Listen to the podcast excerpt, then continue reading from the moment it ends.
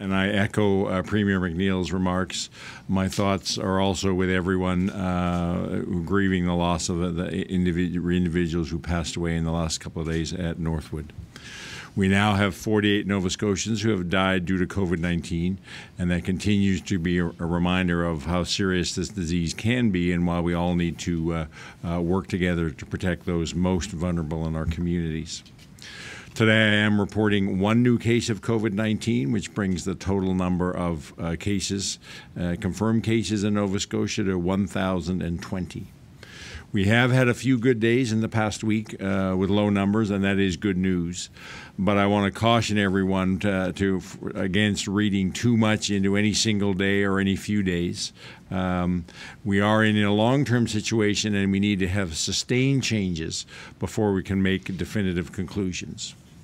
Yesterday, the QE2 lab processed 427 tests. Uh, today, we have nine individuals in hospital, four of those in the ICU.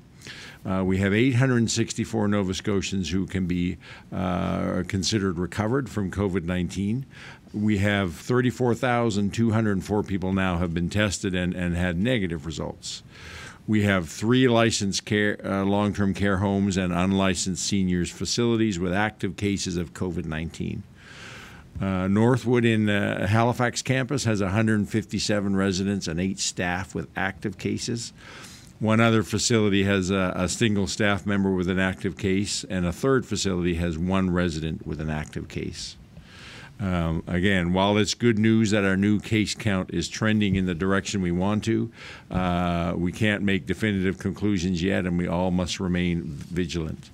It's important that we continue to have Nova Scotians who have symptoms that could be COVID 19 uh, come forward and, and be tested very early on so we can do appropriate public health follow up uh, uh, as necessary. So, anyone who has two or more of fever, new or worsening cough, sore throat, runny nose, or headache, uh, we ask people to contact 811. If you're able to, do the online assessment. If you don't have uh, online access, then calling 811 directly, and you'll get further assessment and direction uh, from 811. I know we've had questions about today's numbers and the difference between active cases uh, pro- provincially and the active cases in long term care. Uh, specifically, people questioning why uh, the, the provincial number is lower when in fact it should be higher. I need I want to just explain that for, for people. In the last 24 hours, public health has worked very hard to resolve a large number of cases and move them from the active category to the recovered category. Uh, unfortunately, we're in the situation where our long-term care data comes from different a different data source uh, than the Public Health Panorama program, and is on a different timeline. So that same work has not yet been able to to be done with specifically with that long-term care data data source. We are working hard uh, between long-term care and and public health to make sure that two data systems uh, become more consistent and, and resolve this issue. Um, and so that work is underway right now. So that, that, that is the explanation. But if people are looking for the source of truth, the true number and the number, number of active cases is the provincial number, not the long term care number, which lags behind uh, for the reasons that I, that I specified. As Premier McNeil said, this week is National Nursing Week, and I do want to take a moment to acknowledge and thank all the nurses in our province for everything they do. Nurses work in many environments in hospitals, schools, long term care, and public health, at post secondary institutions, and other, uh, other places, uh, often with our most vulnerable. And their contributions to the healthcare system cannot be overstated. So, so for, from me and from the Premier, thank you for, to each and every nurse in Nova Scotia for the work that you do every day, uh, looking after all Nova Scotians and our healthcare needs. I now want to turn to uh, some of the follow up on some of the communication around schools. That I know parents and students have many questions uh, about accessing their belongings that were left behind in, in, in when schools were closed, uh, and then now that we've announced that uh, the school year will end on on June the fifth, but it will be virtual learning up until then. Beginning the week of May 25th, a single student or family member will be able to access their local school by appointment. Uh, staff uh, in, my, in, my, office are giving public health advice to the Department of, Ed, Early, of Education and Early Childhood Development uh, around this process to ensure that it can be done uh, safely. Uh, access to schools will be by appointment to ensure that we can respect the, the, the public health principles of social distancing uh, and limited numbers. Uh, the school system, the schools, the education centers, regional centers for education will be in touch with students and families in the near future for more details around how to make appointments.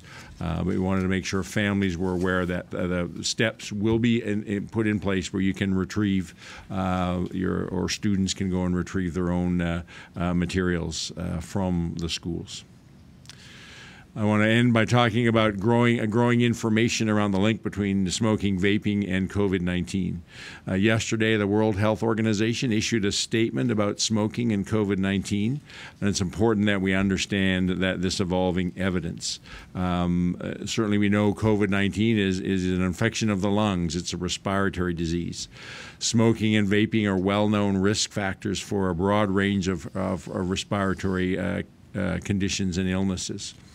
We now have evidence, studies uh, that have been uh, brought together and examined by the World Health Organization uh, now find that smokers are more likely to develop uh, severe COVID 19 disease when compared to non smokers. Um, that's because of the direct links with smoking, uh, the harms on the respiratory system, but smoking also has negative impacts on our immune systems, uh, increases the risk of, uh, of, of, other diseases which create vulnerabilities for COVID 19, such as diabetes, diabetes, heart disease, and cancer. Uh, so all of those diseases put people at, at, at uh, increased risk for developing uh, uh severe uh, COVID-19 disease.